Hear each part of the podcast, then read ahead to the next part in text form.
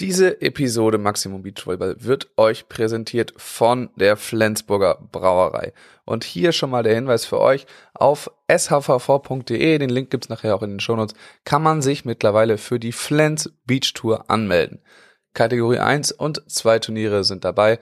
Fünf Stops insgesamt werden dieses Jahr wieder gespielt auf der einzigen Tour der Landesverbände in ganz Deutschland. Flens Beach Tour, shvv.de und dann jetzt viel Spaß mit der Episode. Herzlich willkommen, liebe Beachvolleyball-Welt, zu dieser Folge Maximum Beachvolleyball. Mein Name ist Max Behlen und heute ist mir Paul Becker zugeschaltet. Paul und ich sprechen vor allem über seinen Wechsel nach Stuttgart als Honorar-Bundestrainer, aber auch über die Entwicklung der deutschen Tour und die Pro Tour Stops in Mexiko zum Auftakt der neuen internationalen Serie.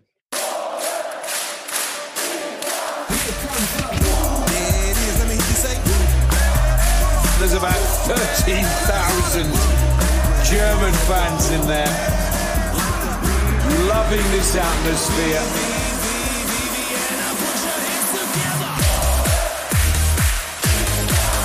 And the German fans are on their feet. Paul Becker, schön dich äh, mal wieder hier im Podcast begrüßen zu dürfen. Wie geht's dir denn so? Ja, ich freue mich auch. Danke erstmal für die Einladung. Ähm, ja, mir geht's gut soweit. Ähm, man hat viel zu tun, das bin ich aber mittlerweile gewohnt. Und ähm, ja, wie du ja auch schon in deinem Podcast erwähnt hast, ähm, gibt's ein paar Neuigkeiten bei mir und wahrscheinlich hast du mich deswegen auch eingeladen. Ja, auch, auch. Wir wollen aber viel über aktuelle Dinge sprechen, aber natürlich äh, fällt dein, dein, ähm, weiß ich nicht, ob es ein Kar Karrierewechsel oder der, äh, der Wandel in deinem Leben da drunter. Und damit wollen wir auch anfangen, äh, denn du hast jetzt quasi eine neue Aufgabe. Vielleicht kannst du uns kurz mitnehmen, was denn diese neue Aufgabe ist. Genau, also ich stehe ja seit längerem schon in Kontakt ähm, mit vor allem mit Jürgen Wagner ähm, und auch Niklas Hildebrand und äh, wir haben schon die letzten Jahre immer darüber gesprochen, dass es halt ähm, ja, für mich auch schön wäre, den Weg in die Trainerkarriere ähm, eben zu ebnen und äh, bin jetzt seit ähm, diesem Jahr eben in Stuttgart als ähm, Honorar-Bundestrainer angestellt und verbringe ja dort meine Zeit. Es ist eine Teilstelle, also keine keine Vollzeitstelle. Ähm, war jetzt in Stuttgart, jetzt äh, gerade erwischte mich hier in Berlin, habe heute meinen ersten Tag in Berlin hinter mir, weil ich ähm, ja die, alle Stützpunkte kennenlernen möchte und ähm, mit allen Trainern und allen Athleten auch sprechen möchte. Und ja, so ebnet sich jetzt der Weg. Ähm, ich werde noch weiter spielen äh, dieses Jahr und dann müssen wir ja nächstes Jahr mal schauen, wie sich das alles entwickelt. Okay, äh, der Reihe nach. Also jetzt gerade machst du eine, eine, guckst dir die Stützpunkte an, das ist aber auf deinem Mist gewachsen. Du willst sie dir quasi angucken.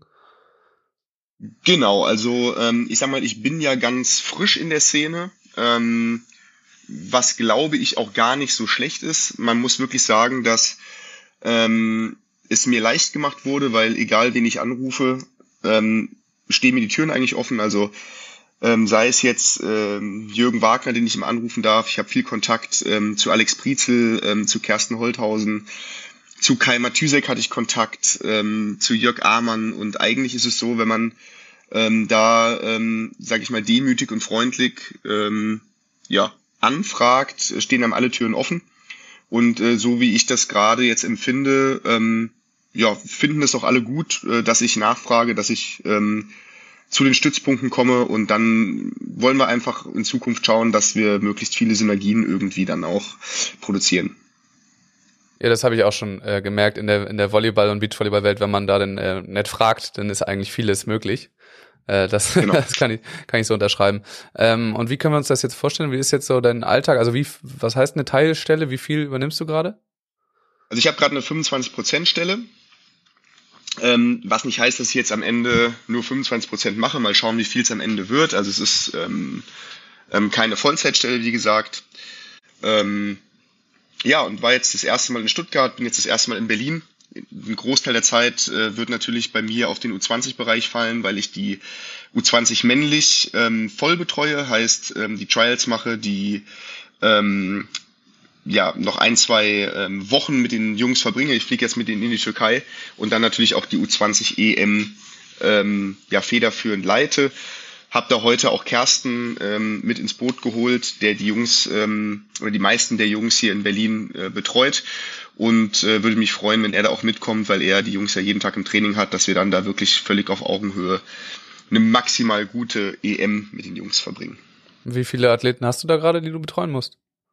Oder betreust? Heute waren wir, waren wir acht, ähm, aber nicht alle in dem Altersbereich U20. Der Jahrgang ist, wenn man erstmal hinschaut, recht dünn. Ähm, ich möchte gerne so ein bisschen Richtung Open Trials gehen. Ähm, mhm. Heißt, ähm, Sichtungen machen, ähm, wo wir auf jeden Fall immer ein Vier-Augen-Prinzip haben.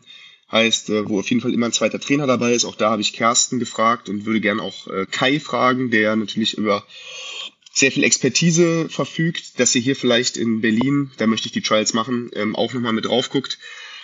Ähm, ich möchte nicht nur mit acht Athleten das Ganze machen, sondern eigentlich mit allen Berliner Athleten. Die möchte ich alle dazu nehmen und dann auch Leute aus der Halle einladen.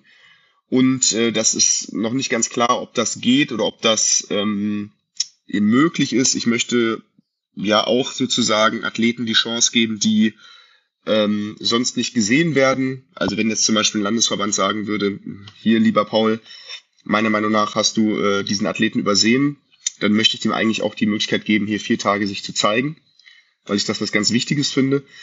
Ähm, ob das alles so funktioniert, werden wir sehen. Ähm, aber erstmal, ähm, ja, habe ich das Gefühl, ich meine, ich bin selber die Kader durchlaufen, dass es immer gut ist, gesehen zu werden und die Chance zu bekommen. Und am Ende, klar, gibt es dann eben nur ein oder zwei Teams, die fahren dürfen. Das heißt, äh, sicherlich nicht jeder, der dann mitmachen darf, äh, fährt am Ende auch auf den Höhepunkt. Ja, ja, da haben wir in der Vergangenheit auch irgendwie mal ein, zwei Geschichten äh, schon gehört, wo das irgendwie, wo Leute überblickt wurden. Äh, ich weiß zum Beispiel noch aus meinem Jahr, also aus dem einen Jahrgang über mir, da wurde äh, der deutsche Meister nicht zum Trial eingeladen. Ähm, irgendwie, ja, übersehen, so ungefähr. Der musste sich dann selber quasi einladen. Ist also gut, wenn du da einen bisschen weiteren Blick schon mal mitbringst jetzt und auch frische Ideen mitbringst. Ich, ich, ich muss aber auch sagen, es ist auch nicht so leicht, sich da reinzufuchsen. Als Spieler kennt man jetzt die jüngeren Jahrgänge nicht so gut. Ja. Ähm, also ich habe mich da wirklich an äh, deutsche Meisterschaftslisten gesetzt, äh, Namen rausgeschrieben, Jahrgänge. Ähm, ich bin ja auch noch wirklich recht frisch und habe auch definitiv noch nicht jeden abtelefoniert. Das steht jetzt auf meiner Liste. Ähm, aber dann auch wirklich die Hallen-Bundestrainer abzutelefonieren und zu sagen, wer käme da für eine duale Ausbildung in Frage. Ähm, das wird man jetzt alles sehen, ähm, auch ob ich das gut oder richtig mache. Ähm, generell finde ich, dass es erstmal eine gute Tendenz ist, ähm, ja, Leute aus dem Sport eben zu binden und frühzeitig zu binden. Jetzt kann man sich halt fragen, ob meine Personalie die richtige ist. Das muss dann am Ende jeder selber entscheiden, aber an sich finde ich es gut, dass man jetzt sozusagen im Sport zugreift und versucht, die Leute früh eben dann auch ähm, ja zu entwickeln und natürlich auch auszubilden. Also da muss ich auch sagen, einen herzlichen Dank wirklich an alle, ähm, ob es jetzt äh, Jürgen ist, äh, Jörg oder auch Kersten, ähm, Kai. Ich habe sie alle aufgezählt, Kersten. Ähm, wenn man sie fragt, also sie helfen, ja, sie haben mir schon ganz, ganz viel geholfen und ähm, das ist wirklich sehr kollegial. Du hast auch noch äh, eine, eine schnelle A-Trainer Beach-Ausbildung gemacht, oder? Oder zumindest an einem, an einem Lehrgang teilgenommen. Das habe ich noch auf einem, auf einem Gruppenfoto habe ich die gespottet. Genau, also es war letztendlich so, dass äh, ich für den A-Trainer-Lehrgang angemeldet war. Der findet ja leider nicht jedes Jahr statt, sondern ähm, ja recht sporadisch. Unregelmäßig, genau, kann man sagen. Genau. Ähm, und äh, der Lehrgang ist noch nicht abgeschlossen. Also ich habe jetzt die Anwesenheitsmodule habe ich erledigt. Jetzt stehen aber noch die Prüfungen, Hausarbeit aus und auch noch eine ähm, Scouting-Session, die ansteht. Ähm, muss man auch sagen, war mit äh, auch da wieder Jörg und Jürgen einfach schon hochkarätig besetzt insgesamt. Ähm, und da nimmt man auf jeden Fall auch nochmal, also muss ich wirklich sagen, ich würde jetzt behaupten, dass ich was von dem Sport verstehe, aber äh, wenn man dann irgendwie 30 Jahre Erfahrung auf dem Buckel hat, das merkt man dann am Ende doch nochmal. Ja, nochmal irgendwie einen, einen anderen Blick auch ähm, den du als Spieler vielleicht nicht immer mitbringst. Absolut. Ähm, und was genau, äh, um jetzt die, die Trainergeschichte so ein bisschen abzuschließen, was genau macht, äh, macht Dan jetzt? Daniel ist ja auch mit in Stuttgart irgendwie am Stützpunkt auf Honorarbasis. Hatte Jörg erwähnt, genau, also äh, was ist seine Aufgabe? Ja, der macht wirklich, ähm, der sitzt sozusagen wirklich in Stuttgart. Ich bin ja noch in Mainz. Ähm, gerade ansässig und ähm, ich mache sozusagen eher die Aufgaben, die über den Stützpunkt hinausgehen arbeite mhm. aber zusätzlich auch vor allem in Stuttgart mit meiner Zeit. Ähm, aber dann ist wirklich ausschließlich in Stuttgart. Okay, also, aber was betreut er denn da so? Er betreut die Mädels, die in Stuttgart sind, das heißt okay. hier um Kim Prade und so weiter, macht er sozusagen mit ähm, Jörg das Training, das tägliche Training ähm, und wird eventuell auch als Unterstützer, also als dritter Trainer sozusagen mit auf einen Höhepunkt fahren. Ähm, das steht aber, also da, da, das weiß ich gerade nicht, welches, äh, welchen Stützpunkt, äh, Entschuldigung, welchen Höhepunkt er da genau, wo er da mitfahren wird. Und wie genau funktioniert das jetzt, äh, wenn du bist ja auch noch Spieler, das hast du vorhin selber schon gesagt. Wie können wir uns das vorstellen, äh, die, die Zeitaufteilung, gerade weil eben, wenn du dann auf Höhepunkte fährst, wie du sagst, von den äh, jungen Athleten und Athletinnen, äh, die Ja. könnten sich auch mal überschneiden oder so.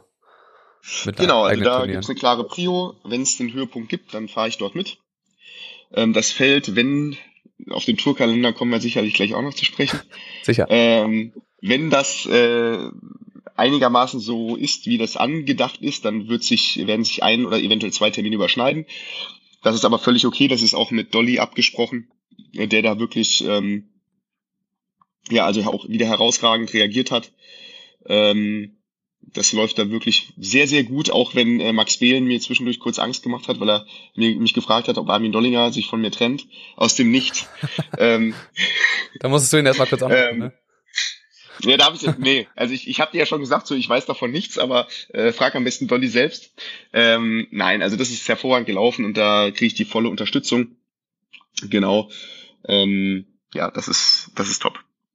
Vielleicht freut er sich ja auch, dann kann er ein paar Beach for You äh, Termine noch extra sich reinplanen und dann verpasst er Genau. ein, zwei Turniere. Ja, auch, auch da muss man sagen, hat er, hat er uns halt wirklich unterstützt. Wir bauen gerade in Mainz einen ähnlichen äh, Beachvolleyballverein auf, äh, den Beachraum, weil dieser ähm, Community-Gedanke, den ähm, ja, ähm, Armin da in München irgendwie mit vorangetrieben hat mit dem Tobi Hohner, muss man sagen, ist wirklich eine coole Nummer.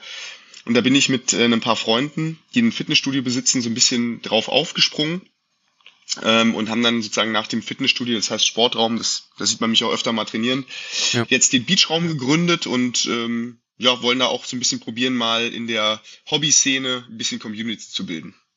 Aber ihr kann macht auf das ja auch so ein bisschen drin, ne? Ja, wir sind noch nicht so weit, dass wir einen, äh, einen Verein gründen, aber wir haben, wir bestellen da jetzt auch quasi äh, vier Beachvolleyball-Courts, ähm, aber in Zusammenarbeit mit einem Tennisverein. Aber genauso ähnlich ist es auch so ein Community-Ding. Ähm, das, das kann man schon vergleichen. Und Beachvolleyball-Vereine gibt es auf jeden Fall noch nicht genügend in Deutschland. Also da äh, kann auf jeden Fall nicht schaden, wenn es da was gibt. Vor allem, wenn man halt auch äh, einen Verein hat, wo man vielleicht nur Beachvolleyball spielen kann und nicht immer an die Halle noch gebunden ist. Äh, ja, einfach die Möglichkeit, da nochmal was zu machen. Das ist auf jeden Fall richtig, äh, richtig cool. Also da sehen wir dann auch noch ein bisschen mehr von jetzt vom, vom Beachraum. Äh, ja, wir äh, sind mitten in der Vereinsgründung. Wir haben gestern die Satzung durchgesprochen. Oh ja. Ähm, also wir sind jetzt wirklich weit. Ähm, und ähm, ja, also ich muss sagen, ich habe viel gelernt äh, in den letzten La Jahren, ähm, was so Support angeht und einfach Unterstützung in der Beach-Szene. Ähm, und bin da eben mit, mit meinen Kumpels irgendwie drauf gekommen, dass wir einfach irgendwie, ja, dass wir alle was zusammen machen müssen. Und äh, es gibt so viel versprengte kleine Lager da auch im Rhein-Main-Gebiet, dass wir gesagt haben, Mensch, komm, wir probieren es einfach mal. Und äh, am Ende, ja, muss man irgendwie alles, was mit Beachvolleyball zu tun hat, einfach supporten. Also selbst wenn dann mal, was weiß ich, selbst wenn mal irgendwo einer was macht, was einem nicht so passt, am Ende ist es Beachvolleyball und am Ende ähm, gehör- wir alle in einem Boot und dann muss man es einfach, einfach mit unterstützen. Absolut. Ähm, kommen wir ein bisschen weg von, äh, von dem Trainerthema und auch von dem Community-Thema, nämlich auf äh, euer Team ähm, und wie ihr euch jetzt über den Winter und keine Ahnung jetzt im, am Anfang des Jahres zusammen vorbereitet habt, äh, so ein bisschen um die Brücke zu schlagen zu, zu der kommenden, hoffentlich kommenden Tour. Ähm, ja, wie habt ihr das gemacht und wie bereitet sich das denn so vor, wenn man so eine unsichere Situation auch hat äh, und nicht weiß so genau, was, was im Sommer passiert? Ja, also ich meine, wir sind jetzt alte Hasen. Ähm, ich glaube, wir sind und bleiben das älteste Team der Tour in Addition. Ähm, da wird sich auch nichts mehr dran ändern, schätze ich. Solange Joni halt außer den jungen Hüpfer Theo äh, an Ja. der Seite hat, Oder äh, so werdet ihr es bleiben. Balkenhorst Westphal oder irgendwie sowas. Das könnte uns noch Ja. killen. Ähm, genau, und ähm, ähm, ja, also man muss sagen, so spät wie dieses Jahr war es noch nie. Also ich kann mich noch ich kann mich nicht dran erinnern, dass es irgendwann mal so spät war. Ich weiß, dass wir uns in der Vergangenheit beschwert haben, wenn es irgendwie Ende Januar war. Ähm, oder Mitte, Mitte Februar und dann haben wir schon Terror gemacht. Ähm, Armin hat ja heute auch so einen kleinen Post mal rausgehauen. Ich weiß nicht, ob du ihn gesehen hast Ja. ähm, Ähm, ja, jetzt nicht, nicht weiter provokant, aber einfach mal gefragt, so, okay Leute, wie sieht's aus? Ähm, es macht es natürlich schwerer. Ich meine, wir haben zwei Jahre auf dem Parkplatz hinter uns. Äh, so ehrlich müssen wir sagen. Ähm, natürlich mit einer Übertragung, die deutlich besser war als in der Vergangenheit und dadurch hat es sich irgendwie noch einigermaßen gut angefühlt, aber für mich liegt Beachvolleyball vom Live-Event, also für mich persönlich und ich glaube, dass Beachvolleyball auch vor allem über Live-Events äh, sicherlich mit einer guten Übertragung funktioniert. Aber das zieht einem schon so ein bisschen Motivation, wenn man nicht weiß, wie es äh, weitergeht und für was man das Ganze macht, ja. Ähm, ich meine, wir spielen nun mal ausschließlich auf der deutschen Tour.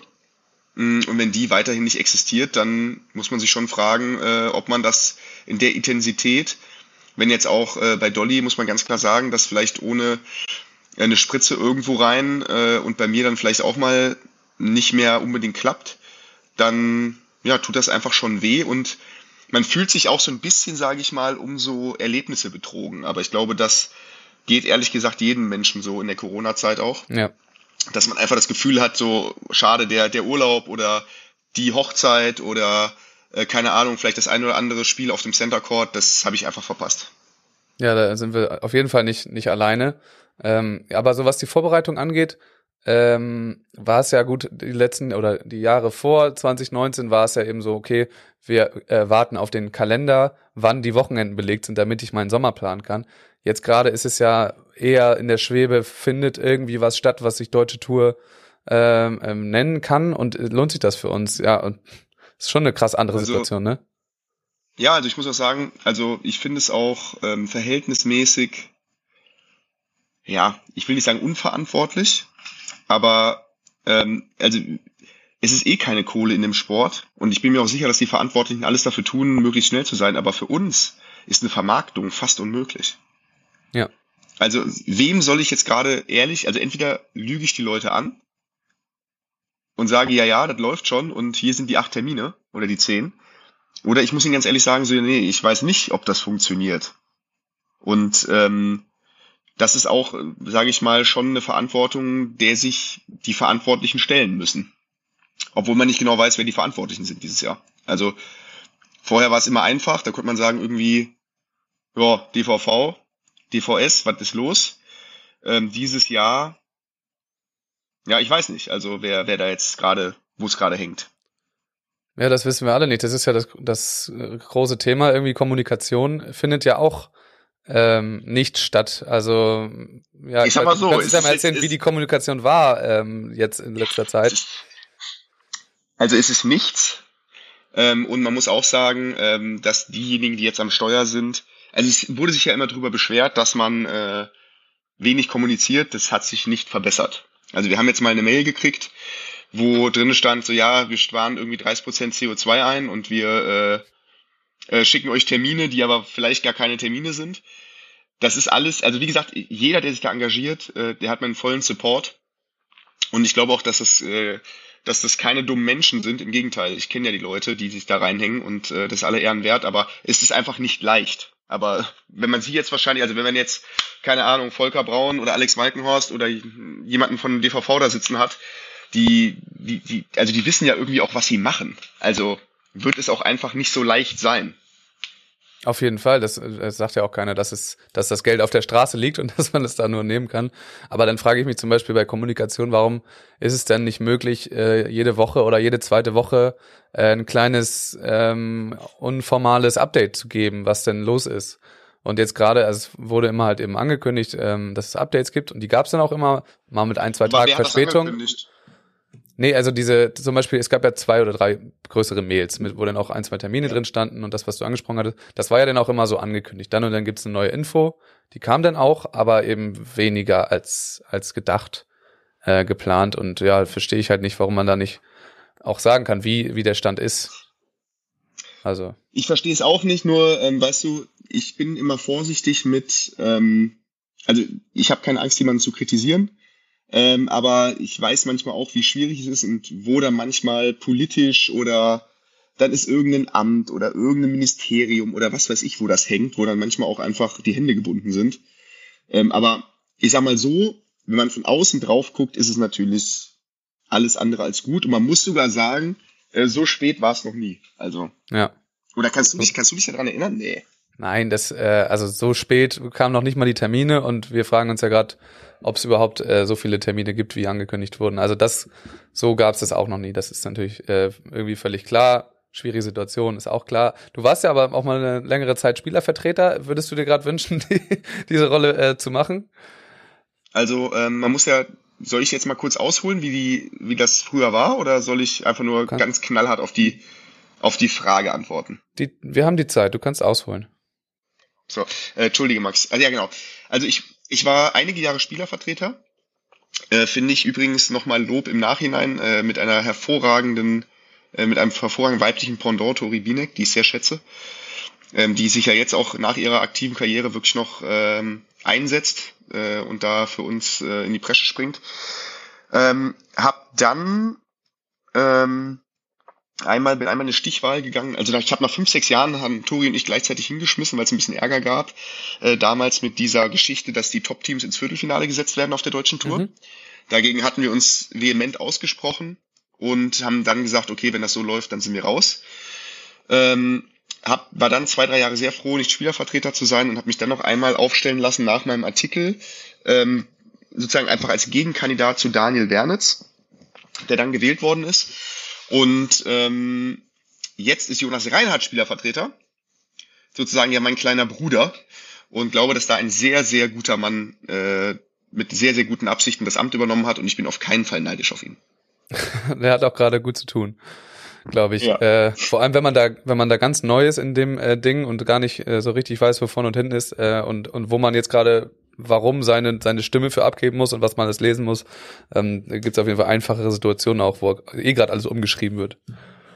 Ja, du darfst auch zwei Sachen nicht vergessen. Erstens, du entscheidest immer für und immer gegen einen Teil der Spielerschaft, egal was du machst. Also bist du für den Kleinen, bist du gegen den Großen und andersrum ist es genauso. Und das Zweite ist, dass es natürlich auch immer Leute gibt, die äh, Einfluss auf dich äh, ausüben und die auch über eine gewisse Macht verfügen äh, im, im Volleyball, also verschiedene Menschen. Und äh, man muss einfach auch den Mumm haben zu sagen so, nö, also ganz ehrlich, sehe ich anders. Und ähm, das ist für ihn eine große Aufgabe. Und trotzdem sage ich, ähm, ist der Richtige. Ja, es ist ja dann aber auch nicht immer so, dass dann jemand vor dir steht und dir eine Entscheidung gibt, das oder das, sondern du musst äh, einen irgendwie extrem langen, äh, verrechtlichten Text lesen und da dann rauslesen, was eigentlich hier die, die Grundentscheidung, Grundsatzentscheidung ist. Also ganz so simpel ist ja dann auch nicht, ne? Es ist schon ganz schön viel. Ja, und man muss sagen, Brooklyn. dass auch die Spieler, dass auch die Spielerschaft, ich gehöre jetzt ja auch zur einfachen Spielerschaft, äh, auch teilweise ähm, einfach keinen guten Job macht. Also, wenn du als Spielervertreter versuchst, äh, dir ein Meinungsbild einzuholen, kriegst du drei Antworten. Also was Spieler immer, und da nehme ich mich jetzt nicht raus, immer gut können, ist meckern. Aber sich engagieren ist jetzt nicht unbedingt auf der, ist nicht ganz oben auf der äh, Prioritätenliste. Aber meinst du, das ist besser geworden irgendwie in den letzten paar Jahren, dass die äh, interessierter sind und involvierter sind, weil es nicht von alleine läuft? Also ich will ja auch gar nicht, es gibt ja auch viele, die sich engagieren. Aber insgesamt, also ich weiß manchmal, ich weiß, dass ich einmal auf einen Feedback, was ich eingefordert habe äh, und habe es rausgeschickt an die Top 100 der Einzelrangliste, habe ich drei Antworten gekriegt. Also ich habe dann 200 geschickt und ich habe drei Antworten gekriegt. Das ist vielleicht jetzt ein Extrembeispiel, aber äh, kann schon mal passieren. Ja, manchmal hat man auch einfach Besseres zu tun oder überlesen, schlecht formuliert. Oder ich habe einfach beschissene Fragen gestellt, genau. Ja, ja, muss immer auf beiden Seiten gucken. Nee, aber gibt's denn eigentlich äh, irgendwas Neues, wa- was die, was die deutsche Tour angeht? Ich weiß ja nicht, ähm, ich, ich höre ja sonst auch viel, aber ich habe jetzt irgendwie schon seit zwei, drei Wochen gar nichts Neues mehr gehört. Also in Podcasts redet man ja immer aus dem Nähkästchen, wie ich gehört habe.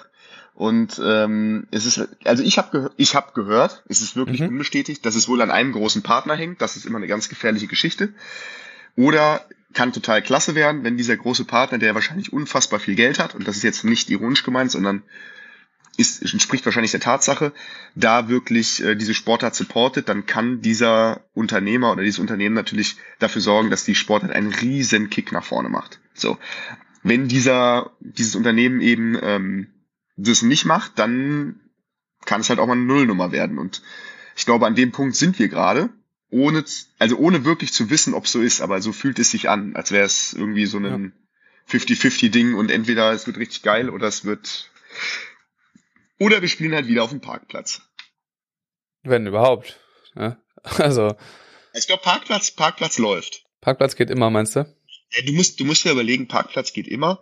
Ähm, oder, ähm, ich meine, mein Gott, was bleibt dir immer? Du nimmst die schönsten A-Plus-Turniere und äh, schüttest 100 Punkte aus, so, dann hast du wieder eine Tour. Ja. Also, so, Ja, dann äh, hauen ist wir uns halt, dann hauen wir uns halt in Buxtehude Süd im Schwimmbad, hauen wir uns halt die Köpfe ein, weil äh, du für einen Finalanzug 90 Punkte kriegst. Ja, für ein Jahr geht das noch, ne? Ab dann wird's irgendwann irgendwann hat man keine Lust drauf mehr vielleicht. Dann nach Ja, Buxtehude zu fahren, wenn du von äh, aus aus äh, München kommst ungefähr. Also, man muss sich halt überlegen, ich habe ja gesagt, man fühlt sich schon so ein bisschen, also nicht von irgendwen betrogen, aber ja schon so, als wenn man einfach schöne, schöne Zeiten verpasst hat. Ich meine, ich hatte mit Dolly letztes Jahr meine erste Saison und außer äh, in Timmendorf haben Dolly und ich wirklich hatten eine überragende Zeit und haben super gespielt. Äh, und es ist einfach schade, dass nicht diese Erlebnisse Und King of diese, the Court. Ja, oh ja. ja. Siehst du, das war so schlecht, dass es schon Das ganz hast du schon war. ausgeblendet.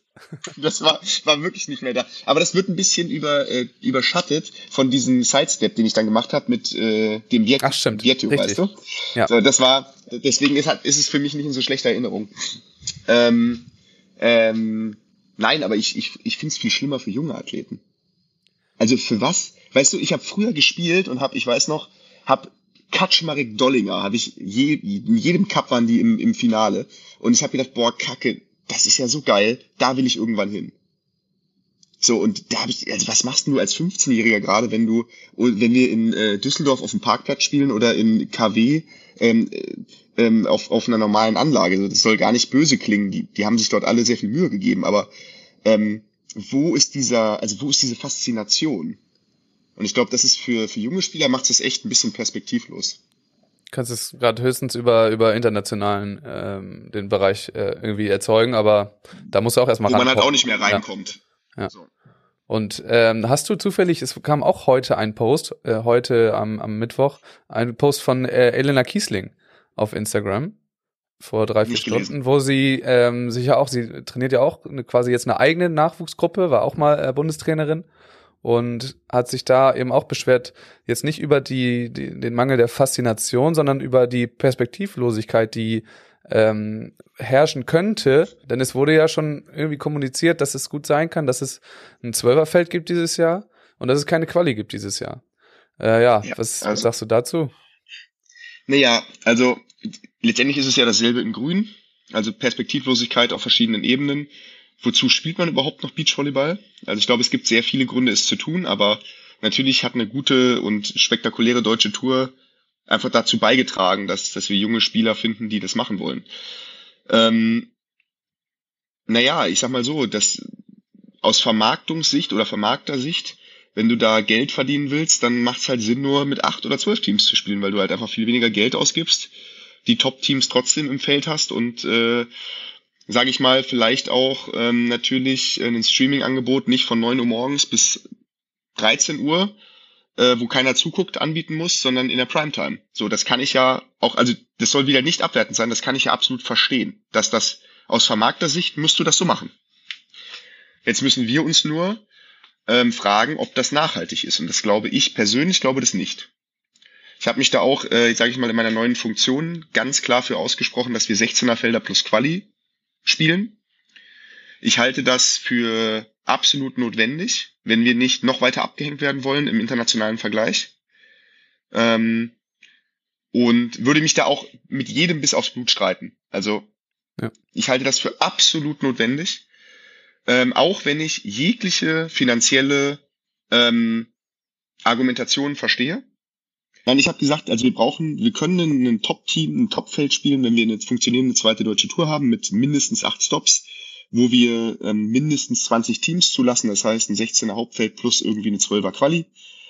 Ähm, dann können wir gerne eine Top-Tour spielen.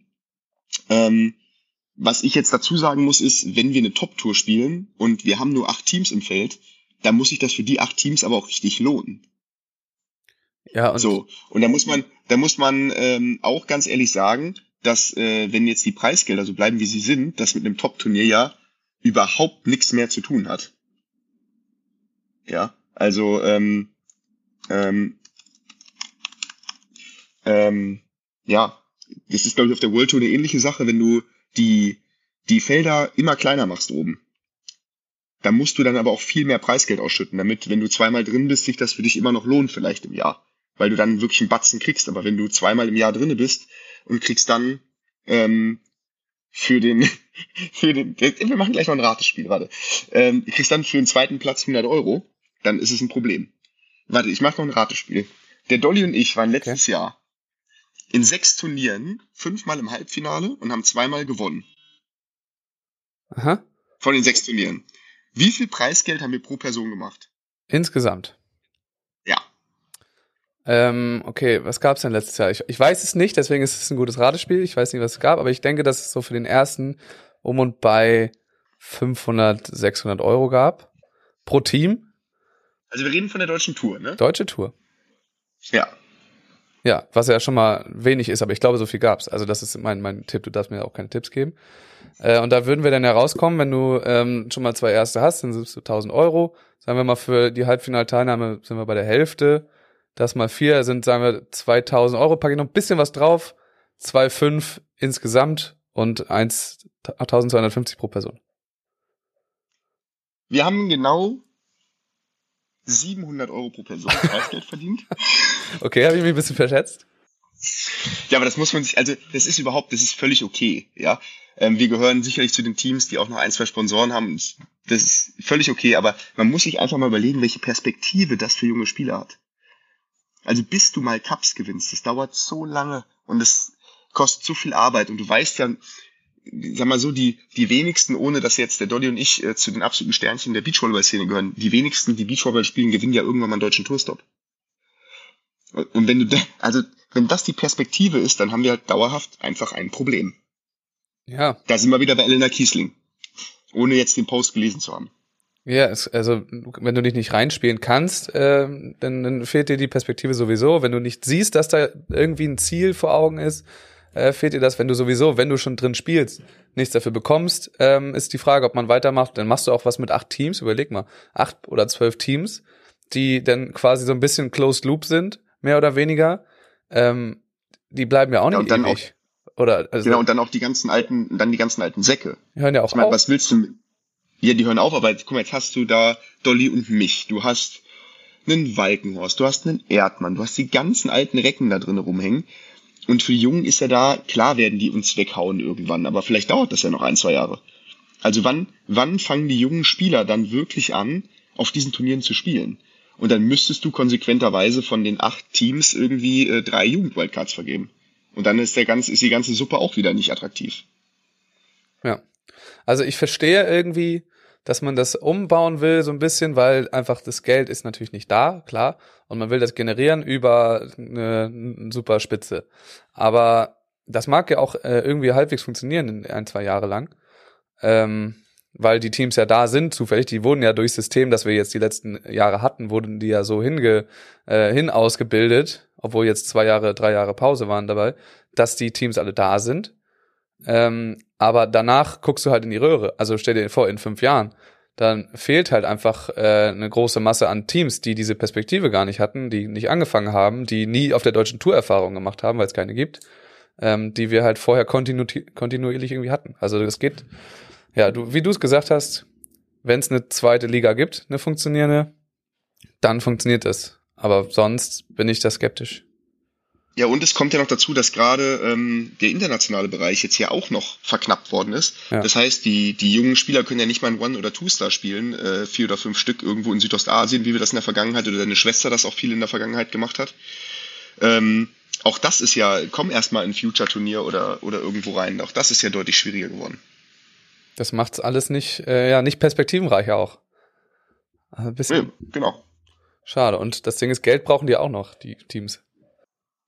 Ja, also da, ähm, also da jetzt auch, ich bin ausscheidend als Spieler und wir ähm, gehören sicherlich noch dazu, zu den Teams, die auf der deutschen Tour rumspielen, aber äh, man muss wirklich sagen, wenn da Leute hier zuhören, und du bist ja zum Glück mittlerweile eine Konstante geworden im deutschen äh, Beachvolleyball, ähm, und ihr habt irgendwie da ein Unternehmen und ähm, oder ihr, ihr verdient einfach viel Geld. Es gibt Menschen, die verdienen viel Geld.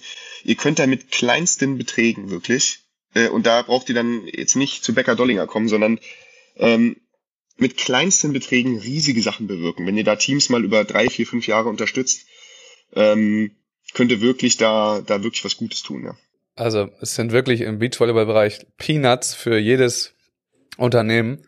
Ähm, das muss man wirklich sagen, so wie du die eine Saison finanzieren kannst. Ähm, egal, also auch wenn man professionelle Strukturen hat quasi, dann ist es schon, äh, sind es keine hohen Beträge, das, da hast du recht. Also es gibt genug Teams, die da, die das äh, Danken annehmen würden und das würde, glaube ich, allen helfen. Das ist ein guter, guter Appell. Apropos übrigens, zeig mal dein, dein T-Shirt. Du hast ja ein Sponsoren-T-Shirt an. Zeig das mal bitte. Da steht jetzt die Comdirect zum Beispiel noch drauf. Steht da drauf. Ja, ist noch. Seid ihr ja. noch ein Comdirect-Team? Weil da ist auch irgendwie die ganze Zeit ein großes Fragezeichen, wie viel das Engagement der Comdirect noch ist. Das wissen wir ehrlich gesagt auch nicht. Ähm, die Verantwortlichen sind in Verhandlungen, das weiß ich. Die Verantwortlichen. Euer Manager und Dolly. nee, nee ähm, also mit, nein, nein, ähm, ähm, also ich habe mit der Comdirect bei uns den Kontakt, Ja. ähm, aber die Comdirect weiß eben noch nicht, ob sie im deutschen Beachvolleyball bleibt. Und daran hängt sozusagen der seidene Faden. Okay, vielleicht würden die auch gerne wissen, ob es irgendwie eine, eine, eine Marketingfläche gibt. Ja, könnte auch sein. Wäre wahrscheinlich ganz gut.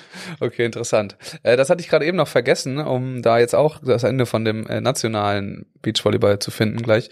Ähm, von Rock the Beach hieß es auch, dass eigentlich da nur noch eine Unterschrift äh, fehlen würde ähm, von einem Standort und dann würde da alles kommuniziert.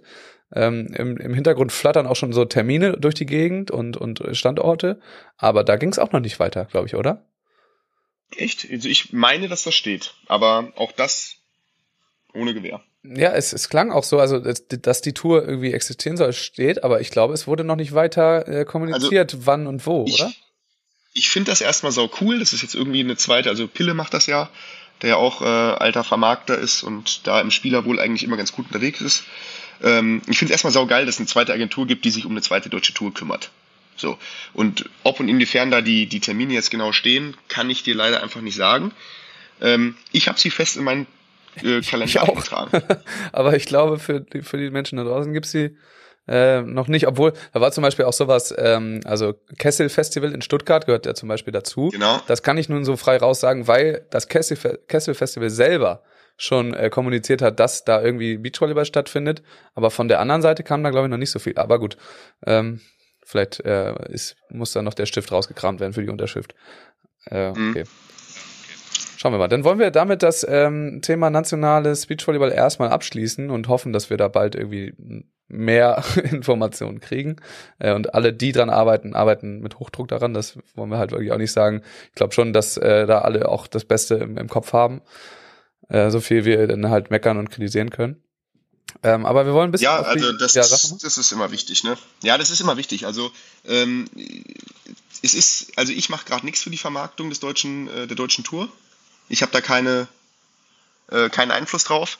Und von außen lässt sich immer leicht meckern und man muss auch von außen sagen, so Achtung, ich meine, auf Dauer kann das nicht so bleiben, dass äh, wir jetzt keine Tourdaten haben und so weiter und so fort. Aber es gibt ja Leute, die sich da engagieren und ähm, ähm, deswegen äh, ja, immer mit ein bisschen Demut und wer weiß, woran das da hängt. Nee, wir wollen ein bisschen auf die Pro Tour gucken. Hast du, letzte Woche war Tlaxcala in Mexiko, das erste Challenger der neuen Pro Tour. Hast du dir da irgendwas von angeguckt?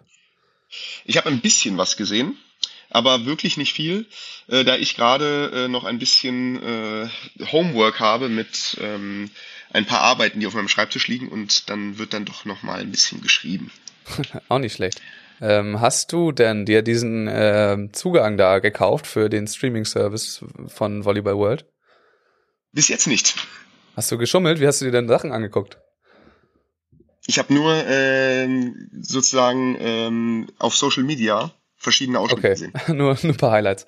Nee, dann kann ich dir auch kurz erzählen, was das ist, weil äh, das ja hat sich auf jeden Fall verändert. Also früher konnte man ja auf YouTube gucken, ähm, waren alle Spiele frei, frei Haus, aber gucken ähm, in Anführungszeichen, weil nach einer halben Stunde hatte man eigentlich auch keine Lust mehr, äh, weil da diese Überwachungskamera hing mit mit sehr schlechter Qualität. Mittlerweile findet das Ganze auf Volleyball Volleyball TV statt oder Volleyball mhm. World TV, weiß ich gar nicht, VB TV und man muss sich eben einen Zugang kaufen, der kostet sechs Euro für das Beach äh, Ding im Monat Ähm, und man kann 30 Tage kostenlos testen. So, was, ja, ähm, dazu, die Qualität ist halt sehr, also ist gut. Das sind irgendwie zwei Kameras, die sind an der Seite, nicht mehr hinterm Feld. Ähm, das kann man sich dann gut angucken. Also, aber dieses 6 Euro äh, Bezahlding, ne? Was, was sagst du dazu? Weil 6 Euro klingt ja jetzt erstmal nicht viel. Allerdings fragt man sich dann doch, wer kauft das denn eigentlich, der sich nicht eh schon extrem für Beachvolleyball interessiert? Ja, wer guckt Beachvolleyball, der sich nicht extrem für Beachvolleyball interessiert? Also ich, ich finde, es ist ein bisschen Henne-Ei-Problem. Ich kann jeden verstehen, also ich finde generell, dass dieser Sport, dass, dass es einen kleinen Betrag wert ist, diesen Sport zu sehen. Ich glaube, da brauchen wir uns jetzt nicht Ja, drüber klar. unterhalten. So, es geht natürlich um eine gewisse Öffentlichkeit, die vielleicht dadurch abhanden geht, weil man hinter einer Paywall versteckt ist. Ähm, ja, ich meine, wir verkaufen seit Jahren keine Tribünenplätze auf der deutschen Tour. Das ist genau das gleiche Problem. Ja. Wenn wir die Tribünenplätze verkaufen würden, dann wären vielleicht weniger Leute da, aber wir hätten vielleicht, vielleicht hätten wir ein bisschen mehr Umsatz. Vielleicht würden das aber auch die Sponsoren, wenn der Center Court leer ist, nicht mehr so geil finden und weniger Geld reinbuttern. So, die Antwort ist echt schwer. Ja. Also für den, für den normalen User ist es natürlich schade. Äh, auf der anderen Seite, ähm, vielleicht jetzt nochmal ein Beispiel, wenn ich mittlerweile auf Bundesligaspiele gehe äh, in der Halle, äh, rufe ich nicht mehr meinen besten Freund an und frage nach einer Freikarte. So, weil wenn ich nicht dafür, wenn ich nicht, ja, wenn ich nicht dafür bezahle, dann bezahlt keiner dafür, weil ich habe ein Interesse daran und ich, das muss man auch supporten. so ist es. So. Und ähm, deswegen finde ich das an sich, finde ich es völlig okay. Ich weiß natürlich, dass äh, gewisse ja, negative ja, Konsequenzen damit einhergehen. Ja. Die haben jetzt eben das ganze Ding auch umgestellt, muss man sagen. Äh, haben da irgendwie ein, jetzt ein Streaming-Team vor Ort, was immer das gleiche ist, nicht mehr externe Dienstleister. Kostet alles Geld, muss man irgendwie stemmen. Ähm, ja, man hofft halt Wie, irgendwie. wie findest du das denn? Du bist da ja viel größer Experte. Ich habe übrigens äh, fünf Minuten eine Watchparty geguckt oder zehn. Oh, danke. Weißt du, das Hm? zum Beispiel gehört denn dazu. Äh, Da sind denn, also jetzt, ich bedanke mich bei allen, die da zugucken, das ist, wird echt, echt gut angenommen so. Ähm, aber da sind dann zum Beispiel Zuschauer dabei, gab es schon, die ähm, beschweren sich im Chat darüber, dass das jetzt 6 Euro kostet, kaufen sich das nicht, machen aber zehn Minuten später bei mir ein, äh, ein Abo, kaufen die sich mit ihrem eigenen Geld. Kostet 5 Euro auf Twitch, glaube ich. Ähm, das, also da, man muss sich dann irgendwie den Begriff machen, das ist dann vielleicht einmalig. jetzt auch auf Twitch? Ab und zu, aber jetzt, das ist, wird nichts, nichts Hauptberufliches, keine Sorge. Ähm, nee, aber also da, dass diese sechs Euro, dass die halt auch locker aus der Hüfte eigentlich rausgehen. Man ist irgendwie an diesem, dann. ja, Entschuldigung, ich habe immer. Red erst mal aus, bitte.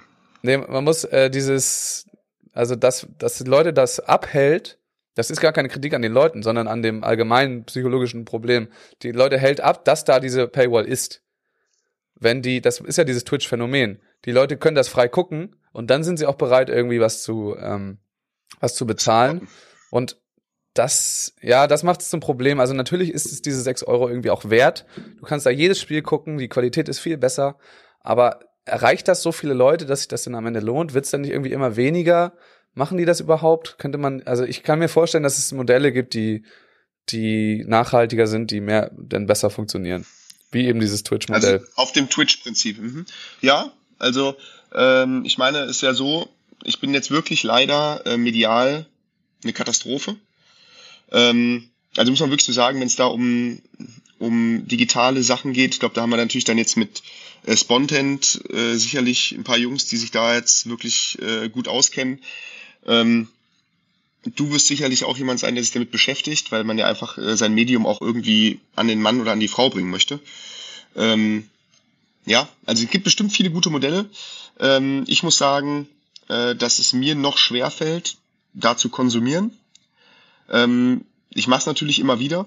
Wo jetzt auf Twitch? Oder? Ähm, ja, ich war dann bei dir ja wahrscheinlich auch auf Twitch. Ich bin über Instagram dann auf den, Ja. auf den Link gegangen, weißt du? Ja. Genau, dann war ich, bin ich da wahrscheinlich auch gelandet.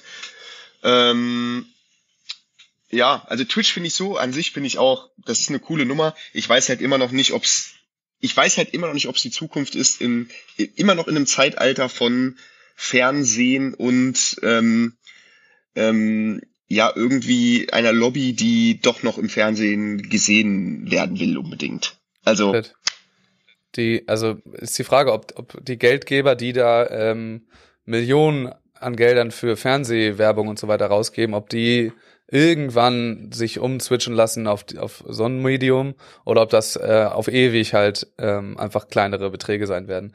Ähm, das ist eine gute Frage, aber da kenne ich mich nun wirklich auch nicht aus. Da gibt's äh, andere Experten. Ähm, nee, aber ich meine, ich finde das auch nicht schlecht, dass es einen eigenen Streaming-Service gibt. Ich finde es auch nicht schlecht, dass man da irgendwie dann bezahlen muss. Aber wenn das zum Beispiel die einzige Möglichkeit ist, das zu gucken. Also es gibt ja nicht mal irgendwie einen Stream, denn äh, die Finals gibt's auf YouTube oder so, gibt's ja auch nicht. Sondern es ist halt eben dann alles dahinter. Und irgendwie dieses, Aber dieses Nonplusultra-Ding, weiß ich nicht. Aber da müsste man doch sicherlich, ich meine, guck mal, die Leute, die jetzt dir irgendwie Geld überweisen oder ein Abo machen oder was weiß ich was, die mögen ja dich. Verstehst du? Und die Leute, die irgendwie Alex und Dirk supporten und die ganze Crew, die dahinter steht, die mögen ja irgendwie die Charaktere. Also ich glaube, du müsstest dann schon das wahrscheinlich auch an, an Menschen irgendwo hochziehen, weil ähm, wenn du jetzt einfach nur den Sport zeigst, ich glaube, das würde dann auch nicht Ja, so das, funktionieren. das stimmt, das geht nicht auf. Wenn du da dann irgendwie einen Donation-Button machst, dann kommen da 20 Euro im Monat rum oder so. Das es ist, also so kommt natürlich viel mehr Geld rum. Und gerade jetzt in der Anfangszeit, wo du weißt, eine feste Zuschauerschaft wird sich das angucken, dann hast du erstmal ein paar von deinen Kosten gedeckt. Also es ist natürlich, Ja. es ist ja clever gemacht und es ist ja nirgendwo festgeschrieben, dass es auf ewig so bleibt. Ähm, und ich glaube, ja, wir sind da nun wirklich beide auch nicht die Experten, die da das, das machen. Aber ich habe halt eben mitgekommen, ich habe es mir natürlich gekauft, äh, weil ich muss, so ungefähr, äh, weil es mich auch interessiert. Aber ich habe von vielen gehört, dass sie eben dann keine Lust hatten, sich das zu kaufen und ja. Wir hatten jetzt diesen, diesen Streaming-Service. Gut, sind wir jetzt zu keinem Ergebnis gekommen, natürlich. Ähm, aber das war jetzt vielleicht nicht das Ziel, sondern kurz, kurz drüber zu sprechen. Also ganz kurz dazu, da haben sich auch mega viele drüber beschwert. Ähm, man kann da nur mit Kreditkarte, kann man sich da registrieren. Und es gibt wirklich, es gibt halt irgendwie einfach einige Leute, die haben einfach keine Kreditkarte. Und du kannst auch 30 Tage irgendwie ich- kostenlos testen. Ich habe ganz lange dazugehört übrigens. Ja. Bis du auf den auch nicht. ersten internationalen Turnieren außerhalb Europas stranden gehst. Ja, da hast du kein Geld mehr. Nee, aber das ist irgendwie ein Problem gewesen. Ich hoffe, dass sie das be beheben. Ich kann euch auch sagen, ich habe das so ein bisschen zusammengetragen, was wir da jetzt alles gesammelt haben, auch an Feedback. Und das trage ich dann mal. Zum Glück hatte ich ja schon mal Kontakt mit dem obersten Streaming-Menschen des ähm, der FIVB da von Volleyball World. Ich trage das an die ran und das, das wird dann sicherlich noch irgendwie geändert. Aber es konnten jetzt einfach einige nicht gucken ohne Kreditkarte. Kleine Side Story. Ich bin 2010 noch mit Valentin Begemann auf eine Weltreise gefahren. Haben wir sehr viel Beachvolleyball gespielt in Neuseeland mit den O'Day-Brüdern und in Australien. Und ich hatte wirklich keine äh, Kreditkarte dabei. Das war mein großer Fail. Und Valentin Begemann hat mich dann sechs Monate ausgehalten. einfach ein bisschen, ja, muss er sich notieren dann einfach. Mhm. Einfach Schön aufschreiben. angeschrieben auf dem Bierdeckel. Hauptsache nicht verlieren den, den Zettel. Nee, und ansonsten war das, äh, ich kann es ja für dich auch erzählen, war das eigentlich ganz cool. Die haben da alles verändert bei dem, bei dem Streaming. Grafiken waren jetzt noch nicht perfekt. Äh, Punktestand war, ja, war direkt neben dem Satzstand, so dass du denkst, es steht irgendwie 110 zu 113, weil das irgendwie direkt nebeneinander ist. Die wechseln jetzt die Seite vom Punktestand, auch, auch wild. Ähm, ja, solche Sachen experimentieren da rum, aber an sich im Großen und Ganzen war das eigentlich ganz cool. Ähm, ja, und ansonsten zwei Sachen noch quasi. Ähm, sportlich, was, du hast dir die Ergebnisse hast du dir so ein bisschen angeguckt. Was, was für dich irgendwie was, was rausgestochen ist? Also, ich habe jetzt nur die deutschen Ergebnisse wirklich äh, verfolgt. Ähm, ich fand solide, was ich erstmal eigentlich ganz schön fand. Ich hatte gehofft, dass Sova Fretschners packen. Da habe ich den Live-Score geguckt. Das äh, hat ja lange Zeit gut ausgesehen. Ähm, und dann auch sehr dominant zwischendurch. Ähm, ja, für die hätte es mich gefreut, weil es ihm, glaube ich, gut getan hätte, jetzt äh, einfach mal ein Erfolgserlebnis rein einzufahren. Ähm, Müller-Tillmann hat mich erstmal gefreut. Konnte ich schwer einschätzen, ähm, wie die performen. Ich habe von Sarah Schulz ein paar ja ziemlich gute Blockaktionen gesehen, ähm, die da, glaube ich, ganz gut performt hat. Also erstmal muss ich sagen, war ich, klar, da war jetzt kein Top-Ergebnis dabei, wie jetzt die Holländerinnen, die dann da mal richtig äh, rasiert haben zwischendurch. Äh, aber das hätte sicherlich auch im deutschen Team dann mal passieren können. Also Hätte, eigentlich war ich ganz Das ist genau das, du sagst es, du, man sieht das dann aus den Ergebnissen vielleicht auch. Also ähm, Laborer Schulz und Müller-Tillmann setzen sich absolut souverän in der Quali durch. Zwei Spiele, zwei Siege, ganz, also ganz easy natürlich nicht, aber wirklich eindrucksvoll. ähm, rasieren die da in, der- in der Quali sich durch und schaffen es dann ins Achtelfinale. Und dann Borgasude waren ja auch im Achtelfinale ähm, gegen Stampscone sogar, äh, gegen die Holländerin, die am Ende Zweiter geworden sind. Und alle drei Teams, ohne jetzt auf eins näher einzugehen, alle drei Teams ähm, waren kurz vorm Sieg, also hätten das gewinnen können. Äh, und das ist natürlich fürs erste Turnier, ich glaube, natürlich kann man dann auch gucken, hä, Ja. muss man das verlieren, aber das war erstmal ein positives, also auf jeden Fall positiv anzuschauen. Das war auf jeden Fall cool für den deutschen internationalen Frauen-Beachvolleyball. Das war ganz nice. Und Lukas und Robin, ähm, du hast es ja dann auch nicht gesehen, das war leider ein bisschen mit äh, Haare raufen anzugucken. Also ersten Satz verschlafen mehr oder weniger, war gar nicht so deutlich. Zweiten Satz dominiert über große Teile und dann im dritten ist Robin leider komplett zusammengebrochen.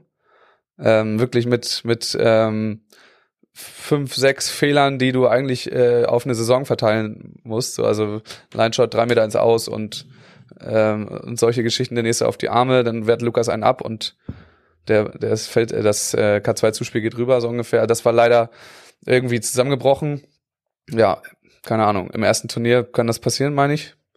Ja, Ah, ich ja. bin, ähm, ich glaube, wir kennen das ja ein bisschen auch von Sora Fretschner, ne? Dieses äh, himmelhoch jauchzend und dann zu, keine Ahnung, dann geht's auch, läuft's auch mal nicht so gut. Ich kann mich an ein Spiel erinnern, in, äh, jetzt gegen uns zum Beispiel letztes Jahr in Berlin, haben die uns im Tiebreak im Halbfinale, haben die uns so, also so zerstört. Das war Ja.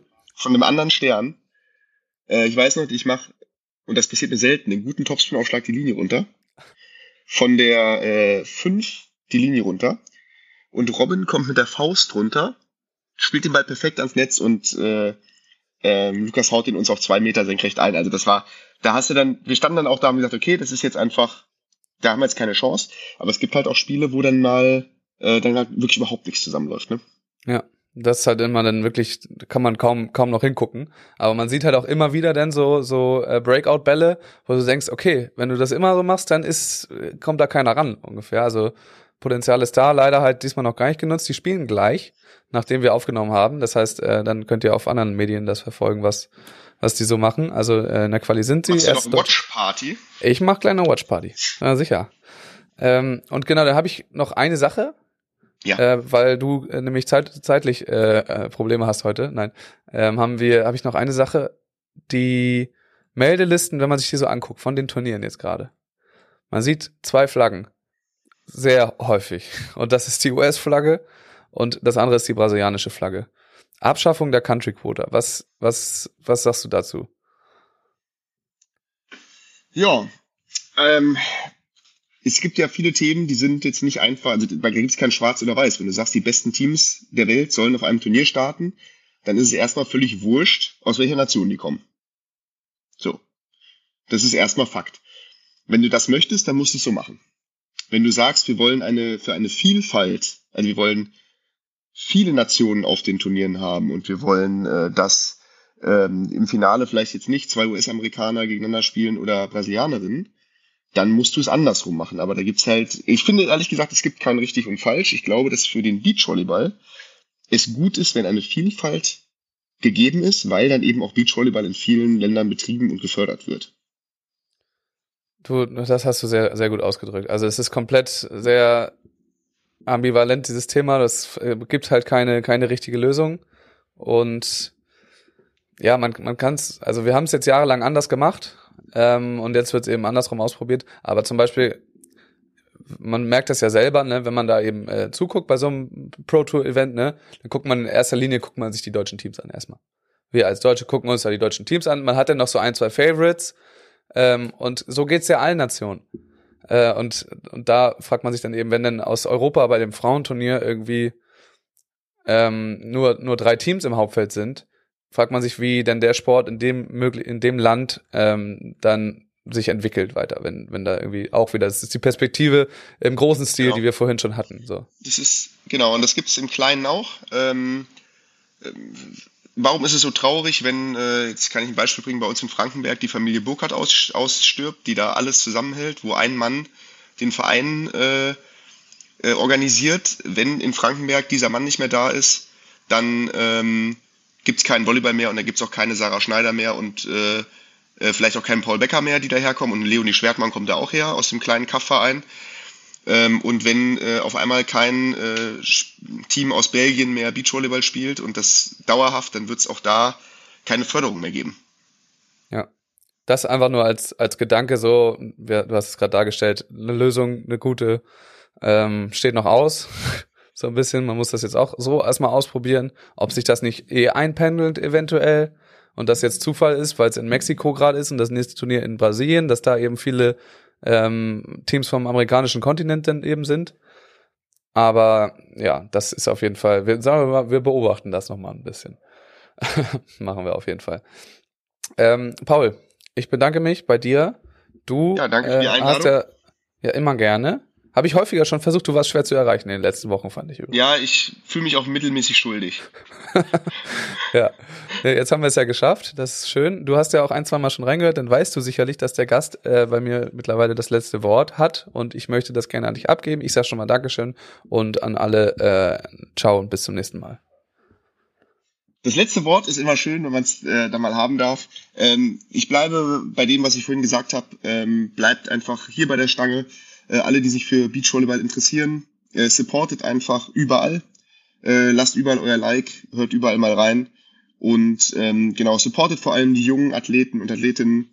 Ähm, die können es gebrauchen und äh, wenn die irgendwann gut werden, habt ihr auch noch in 15 Jahren Spaß am Beachvolleyball gucken.